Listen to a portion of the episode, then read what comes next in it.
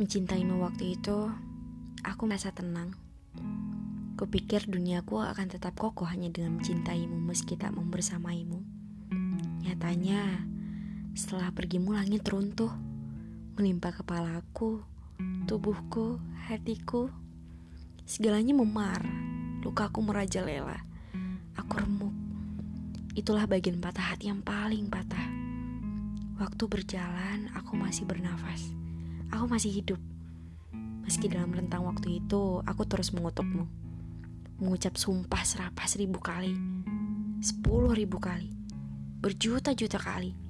Dan lebih gila lagi, aku berharap salah satu dari kita melenyap dari bumi. Terkubur mati. Aku berharap tak akan ada sebuah kebetulan yang akan mempertemukan kita. Jangan ada takdir yang membawa langkahku menujumu.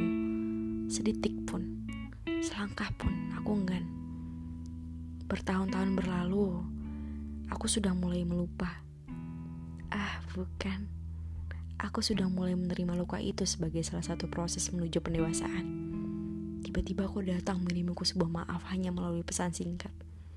Dan aku dengan betapa bodoh dan bebal dan gilanya mengiyakan saja.